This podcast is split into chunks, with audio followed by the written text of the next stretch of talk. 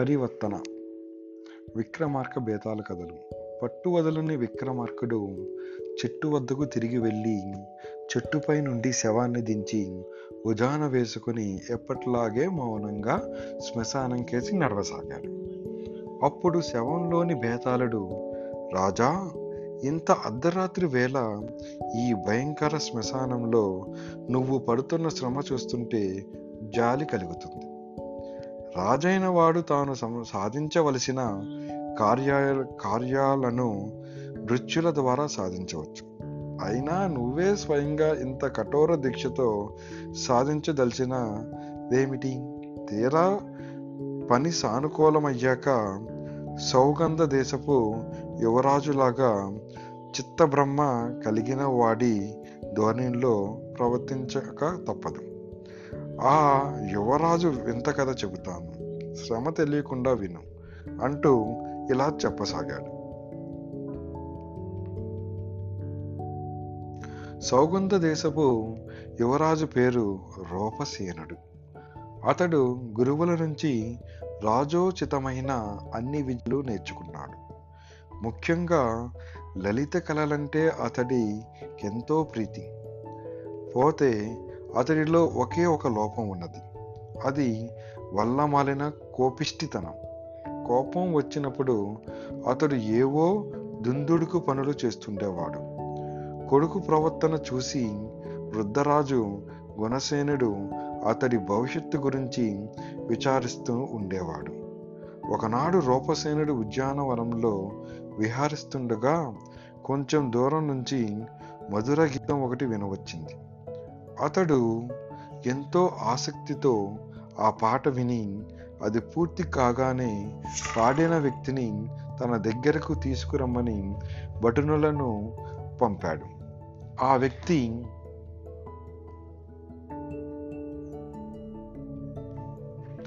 భటులను పంపాడు.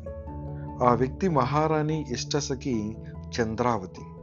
రూపసేనుడు ఆమెను చంద్రావతి నువ్వింత బాగా పాడగలవని ఈనాటి వరకు నాకు తెలియదు. ఇంతకు పాట నువ్వు స్వయంగా రాసినదా? అని ప్రశ్నించాడు. చంద్రావతి వినయంగా నేను ఒక సంగీత విద్వాంసుడు పాడుతుండగా విని నేర్చుకున్నాను అన్నది. అలాగా? ఇంత మధురంగా స్వరబద్ధం చేసిన ఆ విద్వాంసుని చూసి తీరవలసిందే అని రూపసేనుడు చంద్రావతి ద్వారా మర్నాడు ఆ విద్వాంసుని రప్పించాడు. రూపసేనుడు విద్వాంసుడికి సత్కారాలు చేసి తరువాత ఆయనను ఆర్య మీరింత మధురంగా సంగీతం సమకూర్చిన పాట సాహిత్యం కూడా అసమానంగా ఉన్నది. అది తమరు రాసినదేనా? అని అడిగాడు. దానికి విద్వాంసుడు కాదు ప్రభు నా మిత్రుడొకడు కవి. అతడు రాసిన గీతానికి నేను సంగీతం సమకూర్చాను అన్నాడు. రూపసేనుడు ఆ కవిని ఆహ్వానించి ఘనంగా సత్కరించాడు. కవి అతడితో ఆ గీతాన్ని నేనెంత మధురంగా రాయగలిగానంటే ఆ ఘనత నాది కాదు ప్రభు. వసంత మిత్రు మిశ్రుడనే వసంత మిశ్రుడనే చిత్రకారుడిది. అతడు చిత్రించిన ఒక చిత్రంలోని యువతి అద్భుతమైన సౌందర్యానికి సౌక సౌకుమార్యానికి ముఖంలో కనబడే సంస్కారానికి ముగ్ధుడనై ఆ గీతం రాశాను అన్నాడు. ఒక కవిని అంతగా ఆకర్షించిన చిత్రంతో సహా చిత్రకారుణ్ణి తీసుకురమ్మని రూపసేనుడు భటులను పంపాడు.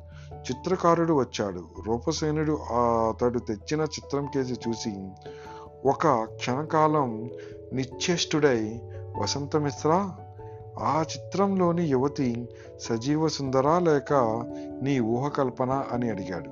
అందుకు వసంత మిశ్రుడు సజీవ సుందరే ప్రభు ఆమె సువర్ణపుర జమీందారు ఏకైక పుత్రిక స్వర్ణమంజరి. నేను ఆమెను ఒక దేవాలయంలో చూసి ఆ సౌందర్యాన్ని మరిచిపోలేక ఇలా చిత్రించాను అన్నాడు. ఆ సమాధానానికి రూపసేనుడు పరమానంద భరితుడై స్వర్ణమంజరి కోసం భటుణ్ణి పంపించాడు. ఊహించని విధంగా వాళ్ళు స్వర్ణమంజరికి వారం క్రితమే వివాహమై అత్తవారింటికి వెళ్ళి పోయినట్టు సమాచారం తెచ్చారు. ఆ మాట వినగానే విపరీతమైన ఆశాభంగానికి గురైన రూపసేనుడు వెంటనే అంతులేని కోపంతో చంద్రావతిని సంగీత విద్వాంసుని కవిని వసంత మిశ్రుని ఖైదు చేయించాడు. వాళ్ళు పొందిన భావావేశాలే తనకు ఇంతటి నిరాశ వేదనలు కలగడానికి కారణం. ఆయనన్న అతడి మూర్ఖవాదనను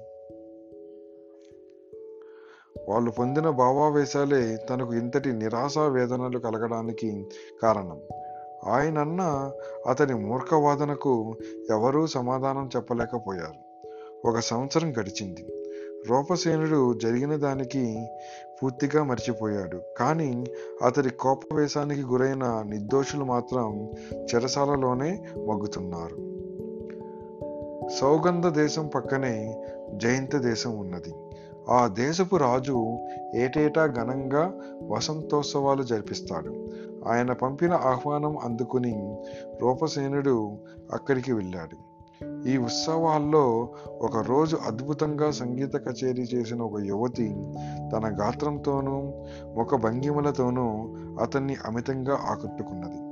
ఆమె ఎవరన్నా ఎవరన్నా రూపసేనుడికి ప్రశ్నకు జయంత దేశపు యువరాజు సమాధానం చెబుతూ ఆమె మీ దేశపు యువతే రూపసేన పేరు స్వర్ణమంజరి సువర్ణపుర జమీందారు కుమార్తె మా దేశపు వాడైన నవీనుడనే గాయకుణ్ణి పిల్లాడి ఇక్కడికి వచ్చింది. సుగుణాల రాశి మధుర గాయని అన్నాడు. రూపసేనుడికి గతమంతా ఒకసారి గుర్తుకొచ్చింది. క్షణకాలం పాటు అతడు తీవ్రమైన కోపావేశానికి లోనయ్యాడు. కానీ అవతలి వ్యక్తి స్త్రీ కావడం అందున వివాహిత కావడం అతడి కోపానికి ఆనకట్ట అయ్యింది. పాట కచేరీ ముగిసిన తర్వాత అతడు స్వర్ణమంజరితో మాట్లాడాలన్న కుతూహలం కనబరిచాడు. భర్త వెంటరాగా ఆమె వచ్చి రూపసేనుడితో కొద్దిసేపు మాట్లాడింది. ఆ కొద్దిసేపటిలోనూ అతడి మనసు అతడికే ఆశ్చర్యం కలిగేలా మారిపోయింది. స్వర్ణమంజరి మృదు భాషణ ఆమె ముఖంలో నడవక నడవడికలో కనిపించే స్వచ్ఛత సంస్కారం ఆమె రూపలావణ్యానికి మరింత వన్నె తెస్తున్నది. ఆ రోజే రూపసేనుడు తన రాజ్యానికి తిరుగు ప్రయాణం అయ్యాడు. అతడు రాజధాని చేరుతూనే మొదట చేసిన పని తను ఖైదు చేసిన వసంత మిశ్రుడు మొదలైన వారందరినీ విడుదల చేయడం. అంతేకాక వాళ్ళను సగౌరవంగా సభకు ఆహ్వానించి విలువైన కానుకలతో సత్కరించాడు. బేతాళుడు ఈ కథ చెప్పి రాజా రూపసేనుడి వింత ప్రవర్తన గురించి నీకు అభిప్రాయం ఏమిటి? ఆశించిన శ్రీ దక్కనందుకు అన్యాయంగా వసంత మిశ్రుడు వాళ్ళను ఖైదు చేసిన అతడు ఆమె కనబడగానే వాళ్ళను విడుదల చేసి సత్కరించడమేమిటి? అతడిలో వచ్చిన ఇంత మార్పుకు అతడి చిత్తభ్రమే కదా కారణం? ఈ సందేహానికి సమాధానం తెలిసి కూడా చెప్పకపోయావో నీ తల పగిలిపోతుంది అన్నాడు. దానికి విక్రమార్కుడు రూపసేనుడిలో పూర్వజన్మ సంస్కారం ఉన్నది. కానీ అది మబ్బుల చాటున చంద్రుడిలా అతడి కోపపు నీడల్లో మరుగుపడింది. మబ్బులు దట్టంగా కమ్మినప్పుడు ఒక్కొక్కసారి పిడుగులతో వర్షం పడినట్టే అతడి కోప తీవ్రత ఎవరినో ఒకరిని బాధించింది. తీవ్రమైన సూర్యకిరణాలు మబ్బులను మటుమాయం చేసినట్టే స్వర్ణమంజరిలోని పవిత్రత అతన్ని ఆకర్షించి పునితుణ్ణి చేసింది. అతడిలో కలిగిన ఈ పరివర్తన చిత్త సంస్కారం అనిపించుకుంటుంది కానీ చిత్తభ్రమ అనిపించుకోదు అన్నాడు. రాజుకు ఈ విధంగా మౌనభంగం కలగగానే బేతాళుడు శవంతో సహా మాయమై తిరిగి చెట్టెక్కాడు.